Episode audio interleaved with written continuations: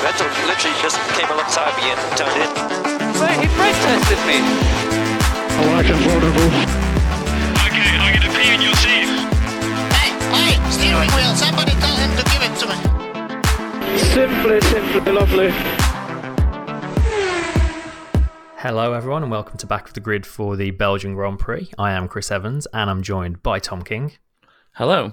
And just by Tom King this week. Uh, Stu is away for work, unfortunately, so just the two of us this week. Yeah, we are here to talk Belgian Grand Prix, but I guess we should probably start with the sort of news that happened in the days leading up to it. Um, we had Force India turning up in Belgium with no guarantee they'd even be able to take part in the race. They were seen scraping logos off the side of their trucks and stuff. It was all very strange. Um, but I think it was was it the Thursday, like the day before practice, it all finally slotted into place. I Um, think. Yeah, there was a lot of stuff that was circulating around Wednesday about what was due to happen. Um, yeah, I don't think anything like was officially confirmed until Thursday morning. Yeah, very last minute. Um, but Yeah. yes, we sort of got the identity change that allowed them to take part. Um, Force India are no more. We now have Racing Point Force India F1, which I imagine everyone is going to call Force India. And in fact, everyone did for the entire rest of the weekend, didn't they, on TV? Well, I did hear something while we were watching the race that apparently they've pretty much just asked to be continued uh, being known as Force India for the rest of the season, possibly just for ease and the fact that the team that's there, the car that's there, and everything is inherently Force India. I don't Yeah. think they're going to be, do- the, you know, the new consortium of Racing Point that's going to be driving the team forward isn't really going to have any impact on this season. So I think out of maybe a bit of respect to obviously everyone that had worked on the on the car up to now, they've just said keep calling us Force India, which is Yeah. uh, fair enough, I think. It makes sense. I think the main thing was removing the Sahara from the front of it, because obviously that's one of them Vijay Mallya's brands, which is Yes. he's no longer involved. But yeah, they are technically a new entry, so they've lost all their constructors' points uh, up to this point. Um, but the drivers do retain their points, and they also retain their um, power units usage. So there's no sort of nice loophole where they can just have a, a fresh batch of power units for the rest of the season. find that interesting. I can't remember how it worked when the drivers moved teams because obviously we had that a little bit last year with Yeah. the Toro Rosso specifically as well. Um, and from memory, did Hartley in, not inherit somebody else's That's exactly what happened. Yeah, engines, so it stays with the car. So if it stays with the car, if it's a new entry, should they not get a clean slate? Especially if they're getting Technically, the points wiped. I think that that's just like picking and choosing how it works. That that is the one thing about this whole thing that I found questionable is the fact that they've said you can't have your points because you're a new entry, but you can suffer the yeah. the penalty of any engines that have been used by the previous team. Like, mm, Yeah, I think it was basically deemed in terms of sporting fairness that would happen. And to be honest, I imagine that was probably that probably played a part in the fact that they also are going to get to keep all their prize money because all of the rival teams basically came to agreements to allow them to keep the prize money. And I'm sure one clause in Ah. agreeing that was you can have your prize money, but there's no way you're getting a fresh batch of engines to beat us with. I must confess, I did not realise that they'd finally decided that they will get the prize money. It seems that way, yes. Possibly is like you say, maybe a clause in it saying we'll allow it, but I imagine so. yeah, I think Haas are still not thrilled about the situation, but it seems like they went along with it in the end. yeah, Um, obviously, now everyone's kind of expecting Lance Stroll to end up in a pink car sooner or later. In fact, everyone that got asked about it over the weekend kind of seemed to say, yeah, that's probably going to happen, including Lance Stroll was asked about it, Force India people asked about it, Claire Williams was asked about it, and they all kind of said, well, nothing's happening, but yeah, it's probably going to happen. Um, it looks like that's probably not going to happen in time for Monza, but maybe in time for Singapore. Um, yeah. There, there were a lot of rumours circulating in the lead up to this week that um, obviously when the the buyout was, you know, more or less unveiled, that Stroll could end up in the car as soon as the weekend just gone. yeah, So whether that is the case or not, O- Ocon had some interesting things to say about it himself, didn't he? Yeah, so the camera sort of picked up a conversation between him and Vettel after qualifying, I think it was, um, where Vettel was asking him about like whether he's got a seat for next year or not. And Ocon basically said he's got nothing because Stroll is going to be in One Force India and Perez brings enough money to keep the other seat. So Ocon currently is out of a seat at the moment. Um, it's interesting that Hamilton and Vettel have both kind of off their own backs said how much they think Ocon deserves a seat in F1 and that if he doesn't have one next year, something must be, you know, clearly wrong with the system. You'd yeah, it was interesting to hear. You'd expect that of Hamilton up to a point because obviously Ocon is a Mercedes driver, so he's you know part of the same driver family. But for Vettel to feel the need to say that as well, you know, that's nothing other than respect for the driver, is it really? Yeah, exactly. And it's it's respect for the drivers with talent because we've always been of the opinion that you know Ocon's got a talent and given a chance, he you know he might he might get a shot one day. But Yeah, um, it's it, it comes back to as well. I think with people like Hamilton and Vettel saying that, it does come back to that. As much as they want to win the titles, they feel more vindicated winning titles against the better drivers. Like, Yeah, if the rest of the grid was all paid drivers and they were just walking it, yeah, sure, fair enough, they'd have titles, but the titles that mean the most to the drivers are the ones that are hard fought. And they all Yeah, say totally. that, and, and I can completely understand that point of view. So I can see why someone like Ocon is kind of who they want on the grid because you want those talented drivers coming through, not just people that have got the most money in the back pocket. Yeah, I mean, you have to wonder at this point whether Mercedes is starting to regret giving Bottas the contract extension because Bottas has not had the best run of races, and you know they desperately need to find a seat for Ocon because he's. I think Mercedes definitely see him as their future. I think it's fair to say. Yeah, the the only thing that I guess you you might see if they really struggle to get him a seat and the whole swap between Stroll and Williams doesn't come about, then maybe he ends up being sort of test driver, reserve driver at Mercedes next season, doing a lot of Possibly, yeah. simulator work, and then was was Bottas's extension a one or a two year? I can't Just quite a remember. one, yeah, as far as we're aware. So there's every chance that maybe getting getting him in the sim in the garage, maybe doing a few FP ones where possible, and then having him in the car in 2020, possibly. Like it's it's an Yeah, option at least if if they really want to keep him in the system. Because I mean, Mercedes now have Ocon and George Russell they need to find seats for, and That's true. There's Russell as well, yeah. nowhere for them right now, is there? Um, I think Williams is like an obvious other choice for them, but it, it's seeming like Williams might be more interested in giving uh, Kubica the promotion to a race seat, which I think a lot of people would obviously like to see. Um, there's also Yeah. been rumour that Toto has been talking to McLaren about um, Vandoorne uh, making way for Ocon for the rest of the season. I think this week I've seen a rumor of Toto talking to just about everybody about Pretty Ocon. much, yeah. so Um, he's definitely doing all the right things, though. Um, he managed to qualify third, just ahead of his Yeah. teammate, um, over the weekend uh, for the brand new team, qualifying third and fourth on their debut. Apparently, yeah, it's gonna be very interesting to see how all this shakes out, though. Like when when it all stops, a, a number of people are going to be left without seats, I think, and it's you just have to hope that it's the the talented guys like Ocon who deserve their places who end up with something to drive next year, I guess. yeah, it is going to be a shame if we lose someone like Ocon from the sport. It is. I think. A Yeah, a definitely. big shame. Uh, it's, to be fair, it's also going to be a shame if he's having to trundle round at the back in a Williams that's under par. Also because, true. Like if he ends up there for the rest of the season because this Stroll swap happens and that's that's what goes ahead, then his performances the rest of the season. Well, it could actually cement how much of a better driver he is potentially. Possibly. It- you know, it, in theory, it's an opportunity to put himself more in the shop window because if he can outdrive that car and do better than what Stroll and Sirotkin are doing with it, That's it true, yeah. justifies the fact that he is a quality driver. Um, so there's there's opportunity there if he gets lumbered with that position, but ideally, I wouldn't want to see him have to go through that. Which is why I guess McLaren would be an interesting place for him because he'd be up against Alonso, which is, you know, he's very much a known quantity. So it'd be interesting to see how he measures up against him. Yeah, poor Stoffel.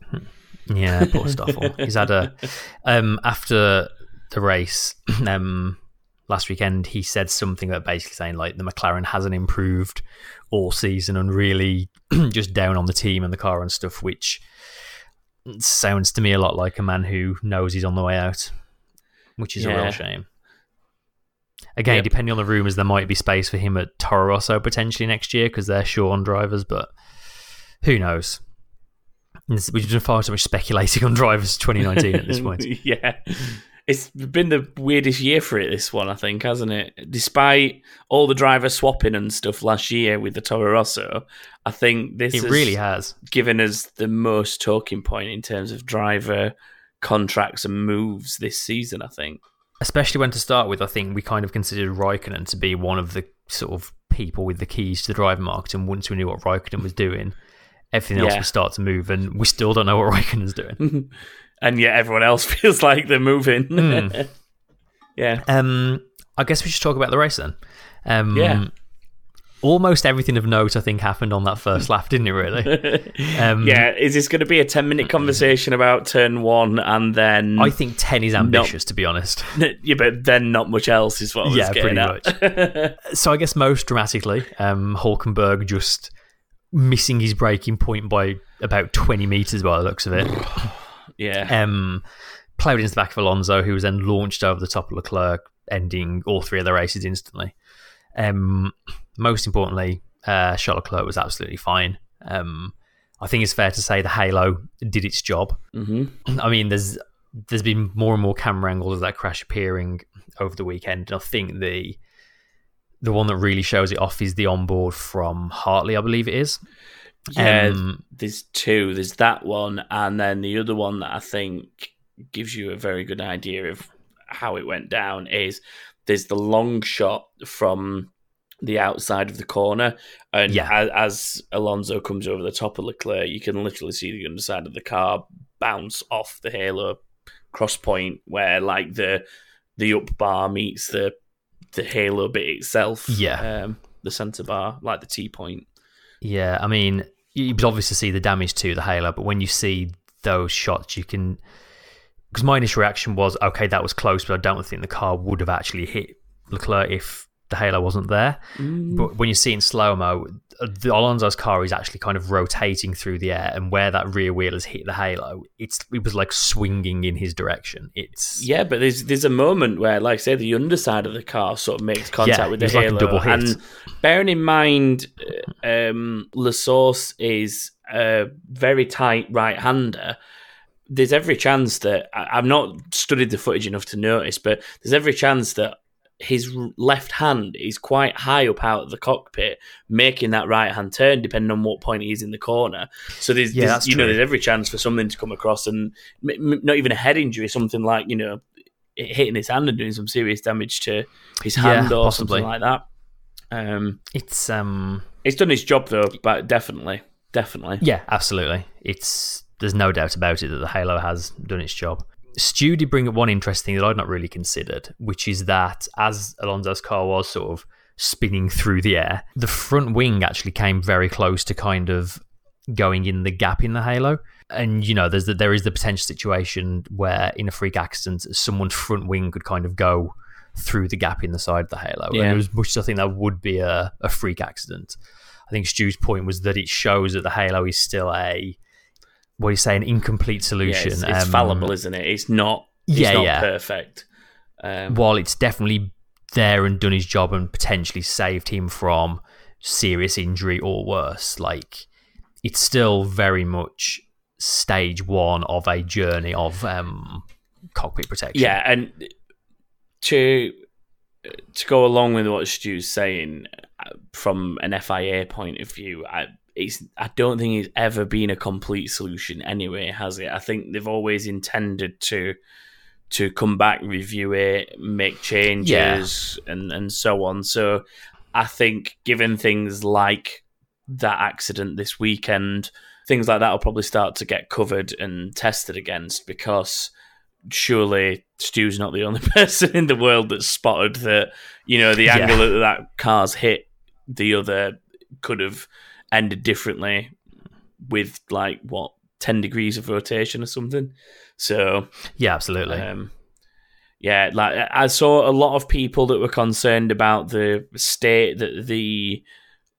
Halo looked it was in after the crash, but to ease concerns that I've seen online, um, the thing to take note of is yes, there's a lot of damage to carbon fiber that's cracked and, and so on, but had the car been able to carry on because it's something had gone like over the top but not done damage to the rest of the car, the halo should have still been structurally sound because underneath all that carbon fiber, it's a huge titanium framing, um, which is why Yeah. they're so heavy and it's why they cost so much because it's a huge Hmm. piece of titanium and that underneath will have still been structurally sound. It's more of a um, a carbon fiber casing in effect that's Yeah, around them to a give the teams a way to like paint them, stick sponsors on them, do whatever they want, but b also to make them a little more aerodynamically friendly and cover up any joins in the titanium, things like that.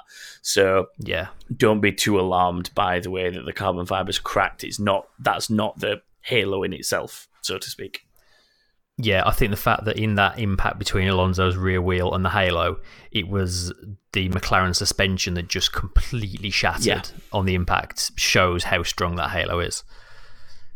Yeah, definitely. Um, but yeah, obviously great news to see everyone walking away from that because it was a pretty nasty crash. It was. yeah. Um, It- very reminiscent of what was it, 2016? No, 20, no, it can't be 2016. He's been back in the sport that long.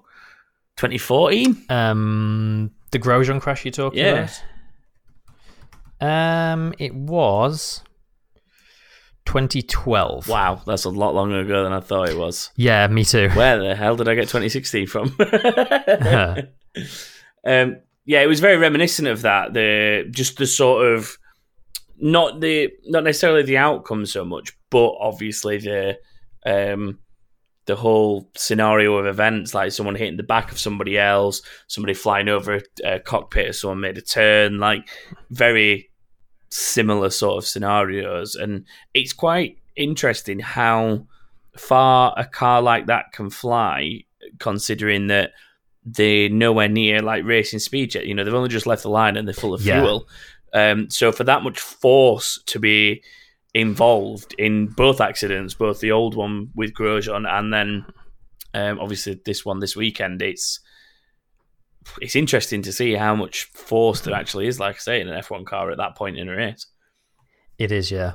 Um, speaking of that Grosjean crash uh, back then, he got a one race ban following that crash, whereas Hulkenberg has only, I say only, got a 10 place penalty for Monza, um, which some people questioned. Um, Charlie Whiting basically said that the reason Grosjean got a ban back then is that that was kind of the last in a series Yeah, it was about his um, third offence, wasn't it? In in Yeah, the same season. was- I think they'd all been that yeah, season. and it was actually it was actually that incident that prompted them to bring in the penalty point system that we now have. yeah, So yeah, I mean Hulkenberg, to his credit, held his hands up and said it was completely his fault. Um, which I don't think anyone's going to yeah, argue with. using the um, the common excuse this season of I was behind a bunch of other cars and the front felt totally unloaded, i.e., I had no Yes. front aero and therefore no front grip. He was very quickly loaded up with a McLaren when he played into the back Yeah. of Alonso. Though. True, very true. Um, I did enjoy Martin Brundle saying that Alonso's orange car had been peeled, Yes, um, and it also like just sprayed fluid all over everything as well. Oh. It was yeah. just an absolute mess. That water McLaren. and coolant and everything spewing out of the side of it, all, Yeah. all over poor Leclerc. If his day wasn't bad Yeah. enough, he, it was then absolutely Covered covered, in in, coolant. coolant. and water and stuff from the radiators. Meanwhile, on the other side of the track, um, Bottas, who had to start from the back row after a penalty for an engine change because Mercedes guys were using new spec engines this weekend, um, he had a he missed his braking point all on his own and smashed into the back of the, uh, Sirotkin. Thankfully, not quite as hard as Hulkenberg hit Alonso, um, but he shattered his front wing in the process and was later given a five second penalty for that. Yeah, Um, then in the middle of the track, we had Ricciardo going into the back of Raikkonen, um, which broke Ricciardo's front wing. Um, also gave Raikkonen a puncture and just smashed his rear end and floor to pieces. Although that wasn't actually Ricciardo's fault. It was weird. Like you saw an onboard of him hitting the back of Raikkonen, and then you saw a shot of him with no front or rear wing, which was a little bit confusing for a while. yeah. He got sandwiched. It was actually Alonso. Was, was it Alonso flying over that Yeah, made contact with that? I wasn't sure if Yeah. it was him or somebody else that had clipped him in the process. At one point, when because of the carnage and trying to assess everything that was going on, at one point when I saw Bottas's front wing and Ricciardo's rear wing, I I was thinking that they'd come together like in the Yeah. instant of it all. Um, so yeah, it was No, it was Interesting um, to know it's Alonso. before. Yeah, before Alonso's front wing got anywhere near Leclerc, it just swiped straight through Ricciardo's rear wing and just absolutely destroyed it. right. Um, which then pitched him into a slide, which is why he hit Raikkonen. so in a way, you could argue that Hulkenberg actually took out four of the cars because Ricciardo and Raikkonen both ended up Yeah. retiring. Very true. Red Bull did an incredibly quick front and rear wing change on Ricciardo's car, um, but he still went two laps down. Um, and so eventually they retired the car. Uh, and then Raikkonen, the actual reason Raikkonen finally retired was that the rear damage was so great that his DRS flap couldn't hold itself closed anymore, and it was just Ah, flapping right. open all by itself. So I knew there, I knew there was issues with it, but I didn't realize the specifics. So that's Yeah, all very messy. Basically, it's it's a classic first race back after the summer break, It's- isn't it? Everyone just kind of It's a classic spa start. Like it really is. it's, I don't know, like one of the most carnage-filled starts I ever remember in my time watching Formula One is the 1998 Spa start in the wet, Yeah. where David Coulthard got out on the the grating for the um, drainage system and just lost it, and like that Wiped out that wiped out pretty much a whole field of cars. That if like from memory there was 12 cars done. something crazy And- like that. Luckily, that was back in the day when they had a spare yeah, car. and half half the teams had half a team out on the track because they had one spare car. So yeah, those were the days. yeah, to be honest, I, would say the three messy starts I remember is that Grosjean wiping everyone out, and now Hulkenberg wiping everyone out. It's always turn one at Spa. yeah. What what about what about though? Just to throw this in the mix while you're having that debate. Um, Singapore last year. I thought you were going to say that, but that was only three cars, I think, wasn't it? There was the two Ferraris and Verstappen, I think. Did it? Uh, I thought maybe somebody else. had- maybe Alonso got. I caught thought up uh, in it I thought somebody else got caught up in it and made it four, but I could be wrong. Maybe it's top four anyway. It's up there. Um, yeah, it's up there. Um, so for those cars that did make it past turn one, um, they managed to get about four or five corners of racing in before the safety car was called. Um, Hamilton managed to keep the lead uh, with Vettel and both Force Indies behind him. Um, and then Vettel just got a massive tow down the Kemmel, uh, Kemmel straight um, and just sort of swept past Hamilton. And then the Force Indies kind of decided they were going to have a bit of the pie and did the same sort of thing. And we got a brief four wide moment um, before Ocon and Perez, very sensibly, I thought, backed out and let Hamilton and Vettel take the corner with Vettel managing to hold the lead. yeah. Um, Ocon reckons he only needed about one more meter of straight uh, to, be, to be able to take the lead. he did look very, very close, didn't it? At one point, I really thought he was going to just go down the inside of everyone. Yeah, I I think part of that is maybe just sense prevailing of I'm better holding position here than trying to get in a fight that I ultimately can't win. yeah, absolutely. Um, but that that shot down the Kemmel Straight of them all coming towards it, with them three Yeah. or four abreast, it was insane for two reasons. One, to see that it was impressive, but two, to see the Force India spin two of the cars Yeah. that were in the mix was also interesting. Yeah, it was absolutely amazing. Like Force India were far and away the fourth fast, well, times the third fastest car, but in the race the fourth fastest car yeah, this weekend, definitely. which is damn impressive for a team that's only just come out of administration.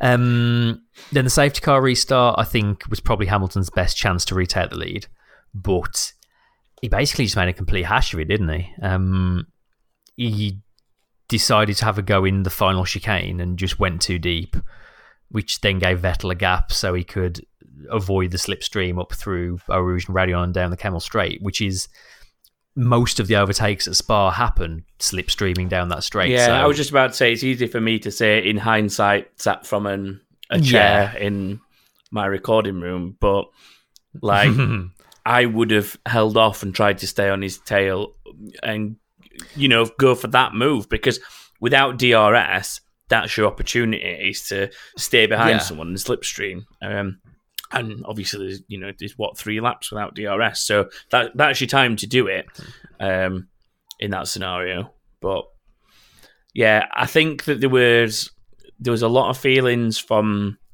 Hamilton and Mercedes that they just didn't have the the pace that Ferrari had, which is surprising Oh, at a all. track that is uh, more of a power engine track. You would expect Mercedes to feel confident, but you know, there's there's upgrades in that Ferrari in recent times that have really, really closed that gap. And if anything, Ferrari could be looking in a position where they may now have, as, as strange as it is to say, a better engine. As in, it is Yeah. better all round because, well, it's a better car all round. I think is probably the, maybe not necessarily the best car in all aspects, but the Ferrari is definitely, in my opinion, at the mm-hmm. minute, the best all round car. Yeah, totally. I mean, we've spent the last what four years saying, "Oh, it's a power track. Mercedes are going to run with, run away with it," and that's just not the case anymore. Like, this is a power track, and Yeah. Ferrari were just always fastest, really, other than qualifying. But then that was, I think, yeah, I think that's rain affected, and it, that's. We always say the rain's the great equalizer, and I think there's elements of Hamilton's changing conditions skill that led to the pole. Um, but Yeah. the the gulf between Hamilton and Vettel, and then down to the Force Indias behind them, it was what nearly three seconds, wasn't it? By the by the end, or more than I three think so, seconds, yeah. possibly. No, it was a pretty big gap in the So end. So it just shows like those two cars are still well ahead of the field. Um, it's just particular drivers being a on the track at the right time, but also b having wet weather skills. Yeah. We also then shortly after that had Verstappen passing Ocon for third, which was just sublime. That Yeah. move, he like soul in the dummy, made a relay day of the inside, absolutely perfect on the brakes, just slowed down enough to hold that inside line. Yeah, Just incredible move. Um, we also had Bottas passing Hartley uh, into Eau Rouge, which was very exciting. Always love an overtake through that. yeah. We'll. Um, I know we'll get to them eventually, but those are probably my two candidates for move of the day. Yeah, absolutely. Um, and in terms of the race at the front, Mercedes tried the undercut that didn't really work. Um, I think partly down to Hamilton ending up be- behind Verstappen after uh, his pit stop. But that was basically it, wasn't it? Once Vettel survived the pit stops, he was gone. Like Hamilton never really looked like catching him. Yeah, Um, um, which, as we say, it's like that Ferrari just looks like the fastest car. I now. think we might see some happy Tifosi come next weekend.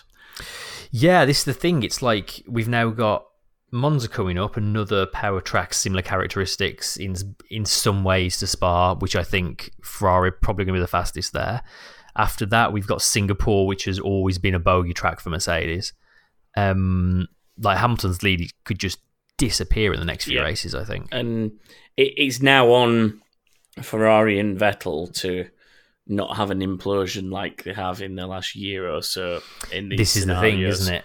Um, They got this far last year, Mhm. and then it all fell apart, kind of around Monza, Singapore sort of yeah, time. well, it was it was Singapore specifically, really. That was the huge turning That was the real wasn't it? Like yeah. that double DNF for them, um, giving Hamilton all those points, and then he just kind of ran away with it to in in the back end of the season. So yeah, he was gone at that point. I, I can I, I hope that Ferrari don't just run away with it from here because there's you know there's potential that if Vettel and Ferrari are on form they could win a huge majority of the races that are left.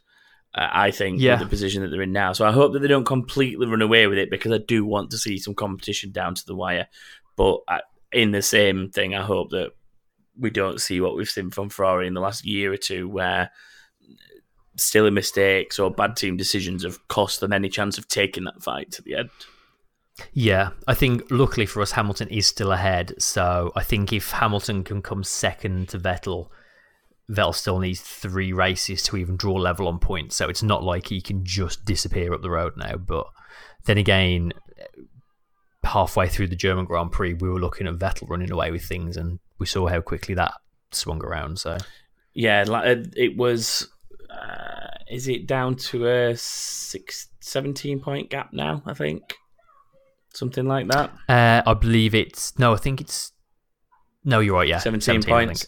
So, and what is it? It's I'm trying to remember how many points it is between the two positions. It's seven points, isn't it? 25 to 18. Yeah, So you're looking at, yeah, like you say, you know, it's two races of first and second for Vettel and Hamilton respectively closes the gap right down, and then one more race of it, like you say, that third race is yeah, where the swing would happen, providing it's first and second for for them two in that order each race. yeah.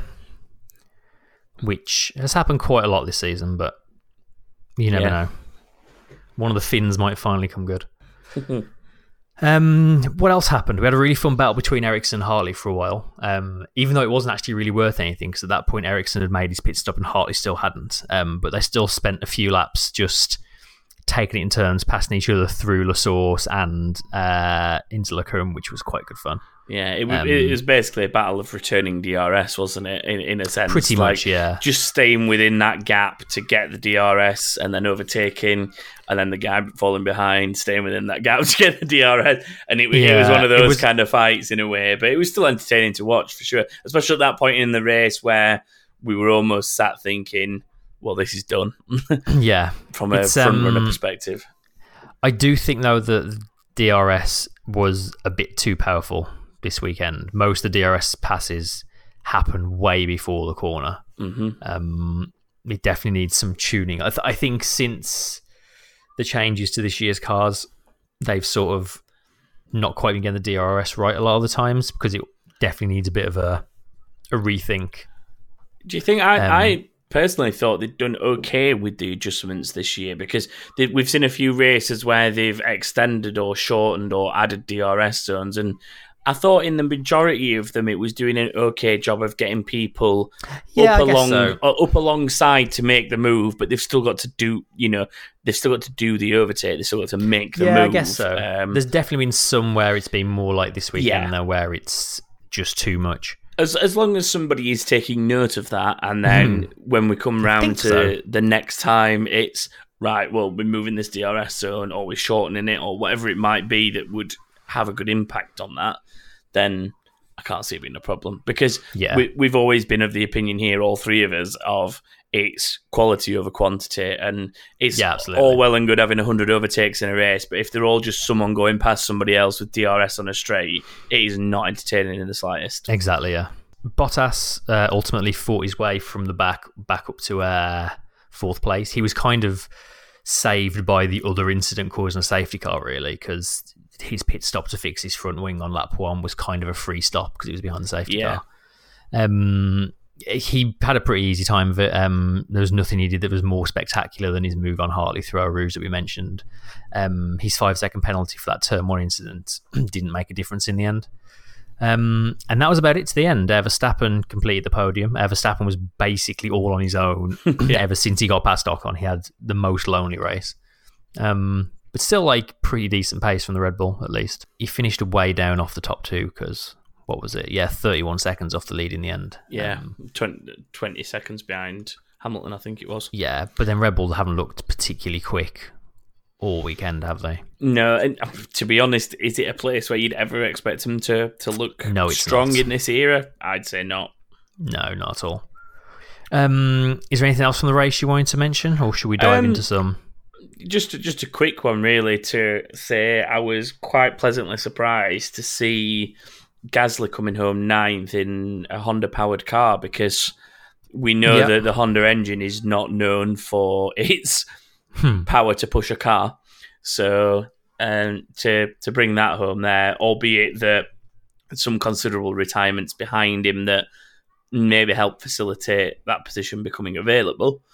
But Yeah, generally speaking, I think to to be ahead of like a Ferrari powered Ericsson, uh, Sainz's Renault, stuff like that, it's good result for for Honda, I guess, uh, going into the partnership with Red Bull next year. yeah, definitely. Um, so I guess we can get into drive of the day then. Um, Yeah. I think Marcus Ericsson we should give a mention to. Actually, you just mentioned his name. Um, for him to get tenth place, I think was a damn impressive drive. Um, We didn't give him much chance of that, did we? In predictions, I feel bad We now. didn't know. If in fact, no one did. Um, we'll get to predictions in a bit, but most people had him significantly further back than that. Um, but he, I mean, he on pace beat the sole remaining Renault of Carlos Sainz. Um, Yeah. He was unlucky in qualifying as well, to be honest, because didn't he? Am I not right in saying that he had an issue either fuel or engine related that didn't let him get a second run? I believe he did. Yeah, Yeah. So yeah. Um, good drive from Sirotkin as well. Actually, he was like right on the back of uh, Carlos Sainz for a lot of the race. Um, yeah, handily outdid his teammate. Um, Sirotkin is putting in some very understated, really solid drives this season. It's just a shame that in that car, a really solid drive is like a 12th or a 13th or a 14th Yeah, place, so it sort of goes under the radar. that is a good drive for them at the minute. Um, they, It is, yeah, a really good drive. They're lucky to even get a sniff of the points, which is a shame in on many levels. Um, it's why I'd be disappointed if this Stroll Ocon thing goes through because Yeah, then again, if he like, like I said as well, it's his opportunity to really shine. Because if he can somehow drag that thing near the points, then it shows something. Um, I saw. so who is your driver of the day? I don't know. I. I saw a lot of people going with Bottas for managing to drag himself up to fourth, but I have a slight issue with that based on the fact that we're not very keen here on giving driver of the day to someone that smashes into the back of somebody else yeah, damaging that- that themselves and me. somebody else, and that's not as good as the drive through the field is and the good overtakes and stuff like that. I'd happily point him out for for things like that, but to give him the overall drive of the day, mm, I'll question it. I'd be honestly, I'd just be tempted to give it to one of the Force Indias just because.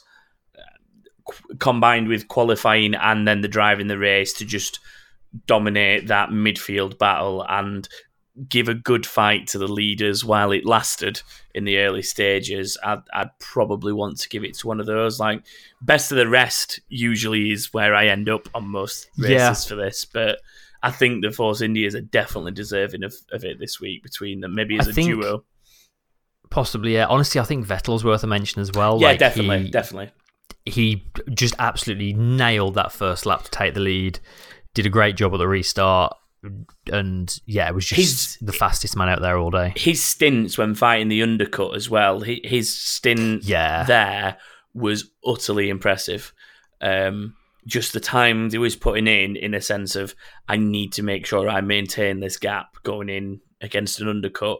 And it ultimately paid off because he came out like just in front of the Verstappen Hamilton fight, uh, and he wasn't that far ahead of it. So those sector times he was putting in on his way in made the difference. Um, so definitely worth a mention. Um, who, who got the official one? I actually think it might have been Bottas, Hmm.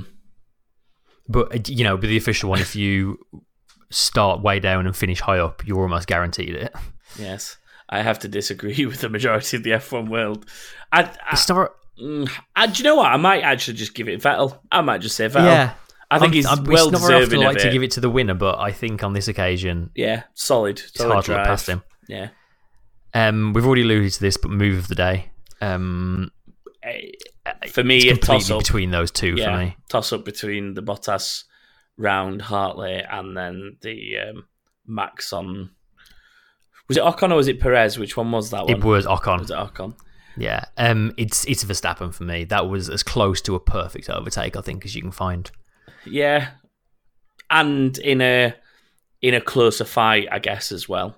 The, Yeah, the, the power and performance difference between the Red Bull and the Force India is significantly closer than yeah, the definitely. gap between a Mercedes and a Toro Rosso. So on that basis, I will concur with you. Cool. And finally, Honestly, what the f- are we doing here? Hulkenberg, yeah, Solkenberg, isn't it? no debate. Hulkenberg. yeah. Let's watch everyone else brake and then count to three, and then I'll hit the brakes. No, it's not how that works. Yeah, I saw a very good meme. Can't remember where I've seen it. I'd like to give credit to it, but it was the picture of that incident with like Alonso in the air above Leclerc, stuff like that. It was it was the shot from wide of it all kicking off, and then the meme was just "Welcome to online racing in F1 2018" because it coincides with the launch of the game, and wherever Oh, yeah, that meme course. was, if you are a listener somehow well done because that was my favorite meme of the weekend. um, should we have a little bit of inbox? yeah, let's do some inbox, box, box because we've had a few in from the race and last week and such like. So uh, the Jean Denis Délétraz posting experience. I, I guess does that mean it's going to be short lived? I don't know. is that what this alludes to? But uh, whoever that is says uh, if given more of a chance as a driver as opposed to a glorified pawn for Vettel, is Kimi Raikkonen a legitimate champion contender? I know age is everything, though I can't help but think he's been a bit wasted this year. Um, almost always at the right place at the right time, but the favouritism towards Vettel is costing him better finishes, if not victories. Hmm, yeah, it's an interesting one. It was like this was yet another weekend where he was looking really quick. I think he was fastest in P2 or P3, wasn't he? And then come qualifying, it just all fell apart for him yet again. Yeah, issues with the amount of fuel in the car, meaning he didn't get a second run, if I'm right. Yeah, that's point. right. Um, in fact, Anders Varda had some words to say on that, didn't he? Oh, in fact, yeah, that is another inbox, box, box, box, box, box, box, box. We'll come to that one. Um, I think we've all said that Kimi is clearly one of the most consistent drivers this year. Um, so, yes, I think if not used as a defensive weapon at times, um, he would probably have definitely wins under his belt this season. I, I'm I'm of the opinion that if not for a couple of strategic decisions that weren't in his favour from a team perspective, he would probably have a win or two under his belt. Um, Well, you've only got to look at Germany, haven't you? Like Yeah. he was used as a defensive uh, person for Vettel then. And when Hungary. Vettel crashed out, he wasn't. Yeah, when Vettel crashes out, he wasn't in a position to, like you know, yeah, step up and take the win instead. yeah, and then Hungary is the prime example where from from a seat in a stand with a limited access to a screen and no circuit radio, we could blatantly see that Kimi Raikkonen had been pitted as a weapon. Like, Yeah, exactly. The fact that it was so blatantly obvious to us in a stand looking at one corner is shows how obvious it must have been to the rest of the world. Mhm. And the prob- I think the main problem here is Kim is just happy to go along with it.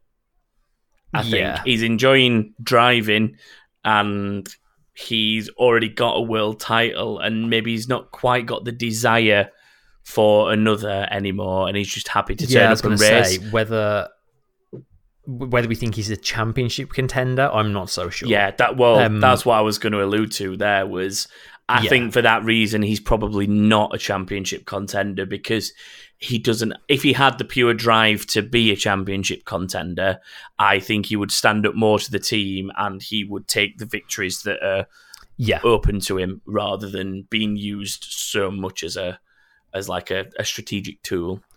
Um, so yeah, that's that one. Um, as Chris mentioned, Anders Varda sent something in. Um, so Vettel had fuel for Q Q three and Kimi didn't. It seems like Kimi got the rough end of the mechanics and engineers, just editing on the fly there, uh, getting pretty tired of the terrible job they do on Kimi's side. Ferrari sucks. I, I'm not sure if Anders is normally a Ferrari fan. I've seen comments from him before, and I think he's a Kimi fan more than a Ferrari fan, as evident from that comment. But don't hold me to that. Um, no. So yeah, what he's alluding to basically is that they said it was a fuel miscalculation, which meant that Raikkonen didn't have enough fuel in his car to do a second run in Q3 um, when he was looking like a potential pole position man. Mhm. Um, he wasn't happy yeah, about it either, was he? You saw that the way that he was out of the car, shaking his head, walking out of the garage. You could see that he was clearly unhappy with the yeah, fact that he wasn't out on track. It's a pretty basic thing to get wrong, isn't it? Yeah. And this is a thing, right? These are the sort of mistakes that end up costing Ferrari. Now, Yeah. while they're making them on Raikkonen's side of the garage, I don't think they're as bothered. Like, if they were making them on Seb's side of the garage and it was costing them the driver's title, because that's what they're interested in. I Imagine think you'd the a uproar different actually if reaction. that happened the other way around. Like it's it's interesting that Anders points it out because I don't think enough people really took note of it. In all honesty, because of the side of the garage it was on. Yeah. Same as if it had happened, I think, at Mercedes to Bottas, I think that more people would have noticed it and maybe been a bit vocal Yeah, about it had it been Hamilton than Bottas. So, Yeah, absolutely. Mm. Um, and Jarrett JW Fall on Twitter says, "So you guys don't think that Norris got FP1 partly because Alonso might not want to drive? Um, so many theories in the episode, but no Occam's razor." So that alludes back to our discussion of why Norris is testing uh, in FP1 and got Alonso's seat rather than Vandoorne's. Um, I don't know if it is strictly that. I think it's more that with Fernando not being there, it's less useful for him to be gaining the knowledge. Like Yeah. it's, it's solidly fact that Fernando will not be there next year. It's slightly up in the air between if Norris and Vandoorne will get a seat to accompany Sainz, basically. So I think that putting them against each other is partly what it is. The fact that Norris has been confirmed to do FP1 in Monza, but this time in Vandoorne's car, I think is just in interest of fairness to rotate between the two drivers. Yeah. And I think had Alonso been there next season, Norris would have possibly had Vandoorne's seat on both occasions because uh, Alonso's feedback and experience is more valuable. I think. Yeah, that's probably true. Although, let's not forget that at one point in FP1, when there were no other cars on the track, McLaren sent Norris and Vandoorne out at the same time on the same tyres on the same track, Mhm. which felt a lot to me like, all right, you two go out there and show us what you can do. Yeah. Um, That was a straight shootout for the position next year. It was, yeah. It's, I mean, it's slightly unfair because Vandoorne had some um, mechanical issues, which meant he had like half the laps of Norris across the practice session. But Norris did finish slightly ahead of Vandoorne. Yeah. Um, yeah, I just feel really sorry for Stoffel. He's in such a bad situation at the moment. Yeah, it's not great, but It's not. hopefully in time at least some definitive future will come out of it for for someone like at least if if it doesn't go in Stoffel's favour and Norris is announced for the drive for next year or a move for Ocon is announced and it's confirmed that yeah, like he's going there and he'll be there, there next year as long as there's some certainty at least he can then just get on with doing whatever he's doing and look ahead Yeah. at what he's going to be doing next season. And I think it's the the uncertainty that gets to the drivers the most because I know it would me if it was me. It really So- is, yeah.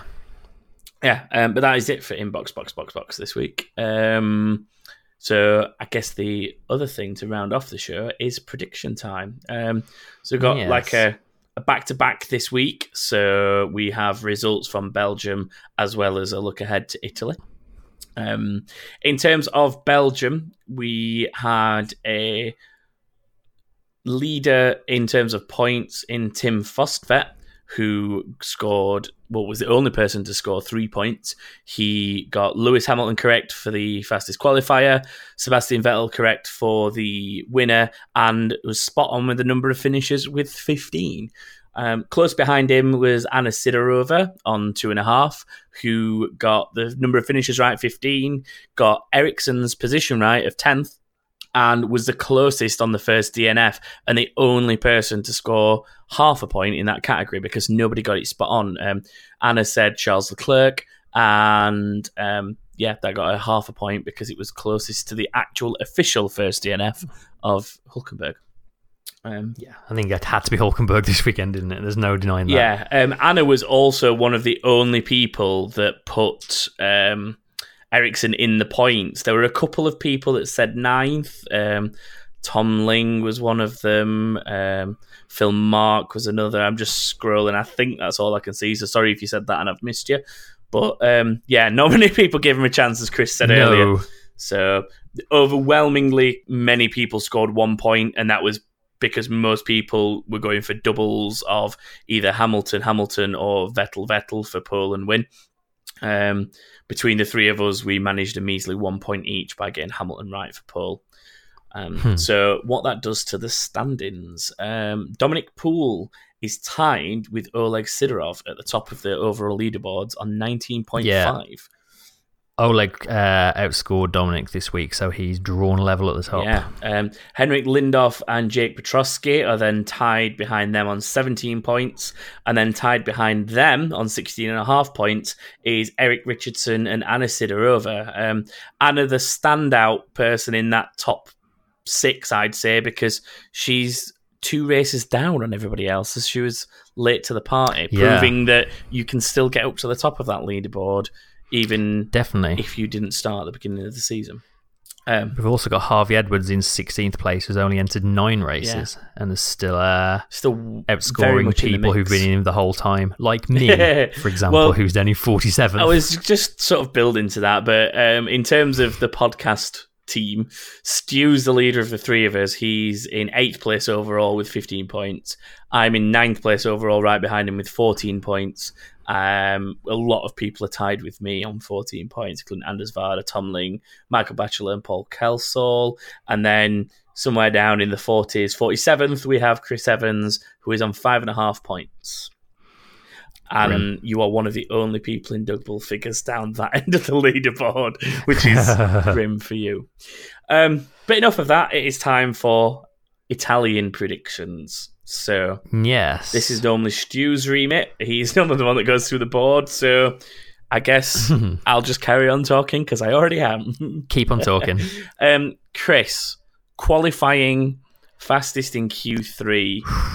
Who are you going for? I mean, this is hard, isn't it? This is really hard. It should be Mercedes based on the last four years. Yeah, But. Hmm. I'm interested to see where you I'm go. going to say. Mm, I'm going Hamilton. you, you're Hamilton sticking with it. Yeah. I personally um, was very tempted by just car and driver track history, but I'm going to stick with my gut, which told me to stay with current form, and I'm going to go Vettel. Uh, the the Ferraris have proven that a power track in inverted commas is not instantly a Mercedes track anymore. So I think that the power of being at home combined with their newfound form in the engine means we might see Yeah. a Vettel pole. I I very nearly went with that, but I still think Hamilton might just get it in qualifying. Yeah. Well, in terms of the win, personally, I'm going for the double. I'm saying Vettel again. Um, race pace has been on point. His racecraft is, other than odd mistakes, on point at the minute. It's it's his for me. I cannot disagree with that. I'm going Vettel as well for the win. So basically, you're going for a similar result to this weekend. Basically, yeah. First DNF, Chris. Who do you think will be the Hulkenberg Um, of Monza? so interesting. Last year there wasn't a first corner incident, which you'd expect. It's a very tight chicane, isn't it? That Um, first chicane. That's, It is. The first retirement was lap 29 Wow. last year, and that was um, Palmer with a transmission See, failure. I'd be suspect. Then I don't know. Is it the? It's quite a long run down to the first turn, isn't it? Does that not maybe lead Yeah. to the field is automatically stretched out a bit rather than being bunched? Possibly, yeah. Maybe that's a reason for it. So who are we going to go for? Tricky, really tricky. Um, I'm going to say, let's go for a classic. Let's go for Grosjean.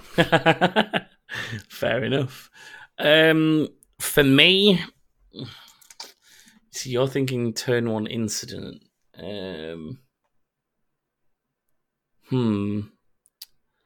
I'm I'm tempted to go with my own new theory that the run down to the corner is quite a long one, so they'll be spread out. There'll be no turn one incident. So I'm going to think mechanical lines. So that makes it more difficult. Um, I think it feels like it's about Max's turn for some bad luck from like an engine perspective or something. Danny Ricks had a Yeah. We we tend to see this big swing between the two, so I'm going to put myself out there and I'm going to say some sort of Max mechanical failure. Nice. Uh, number of finishes that goes to me first. Um, Um, only two retirements last year. Hmm. Seeing as how I Um, have a DNF down, I can't say everyone will finish, but uh, yeah, this. Oh, actually, no, sorry, that's not true. We had two classified but didn't finish, so it was actually four Yeah. last year. Hmm. I'm. There's a lot of runoff at that that place these days, isn't there? There's not much gravel left anymore. So It's only really the Lesmos where you can go off and get stuck. yeah, so that doesn't really happen so much anymore. No. Um, I'm gonna say quite a lot of finishes here and go 18. I think that a couple of mechanicals maybe, but no major incidents. Touch wood. That sounds about right. I think I'm going to go one less. I'm going to go 17. 17. And then random driver, can you generate one for us, please, Chris? I can, and it is Carlos Sainz. Ooh. Um, Had a rough time of it in uh, in Spa, didn't even finish in the points. yeah. Um, hmm. I should you to go first, so I'm going to see what you say. Damn. um, I'm going to go for 10th. 10th. Interesting. I think for me, the way they struggled at Belgium would indicate they might struggle here as well, possibly. I don't know. I'm going to go 11th, just outside the points, because I think feels the Resurgent Force right. India and the Haas uh, are going to be mopping up those like sixth, seventh, Yeah. eighth sorts of positions. Um, so then it's down to like the Renaults and stuff to fight it out. I'm glad you're thinking similar to me there. So that's where I'm going there. Um, and in terms of Stu, Stu, we will make him send us some predictions at some point over the internet. Soon. Definitely before practice, because we can't give him that advantage. He, yeah, he must do them today, or else. um, if you would like to get involved with the predictions, you can do so yourself uh, at backofthegrid.com. Just head there, head into the predictions section where you can register if you're not already registered, and then submit your predictions for this upcoming weekend. Yes, please do. And yes, as we've already said in the results from last week, it's never too late to join in because uh, you can still catch up most of us because the scores aren't that high. And there's always a prize for anyone that gets a clean sweep of all five correct in a weekend. Um, if you'd like to follow us generally, you can follow us on Twitter at Back of the Grid F1. You can find us on Facebook by searching for Back of the Grid, and you can find us on Instagram at Back of the Grid. Plus, there's also a little contact us form on the website at backofthegrid.com where you can fill in, send a question for Inbox Box Box or an opinion or whatever it may be, and we will cover it on the show.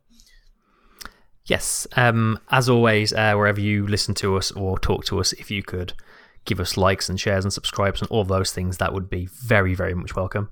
Uh, and also, don't forget that our listener survey is still open. Uh, if you just go to survey.backofthegrid.com, uh, it only takes five or 10 minutes to fill in uh, just to give us a bit of feedback on who you are and what you want so we can make the show even better. Uh, and as a thank you, we'll enter you in a prize draw to win a F1 team cap of your choice.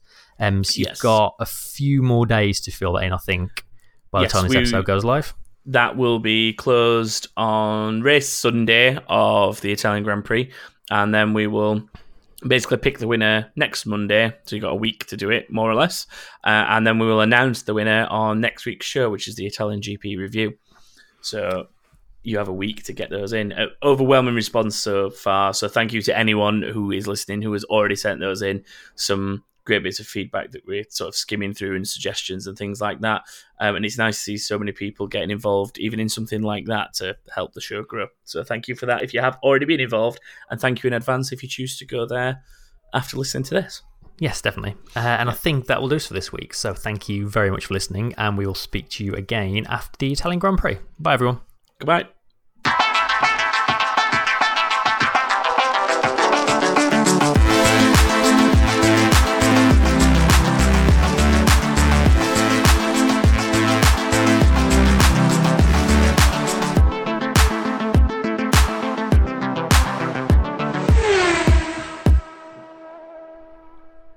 Boom. My turn this week. This podcast is part of Britpod Scene, an independent network of uniquely British podcasts that's always growing. Check out BritpodScene.com or BritPodScene on Twitter to find out more.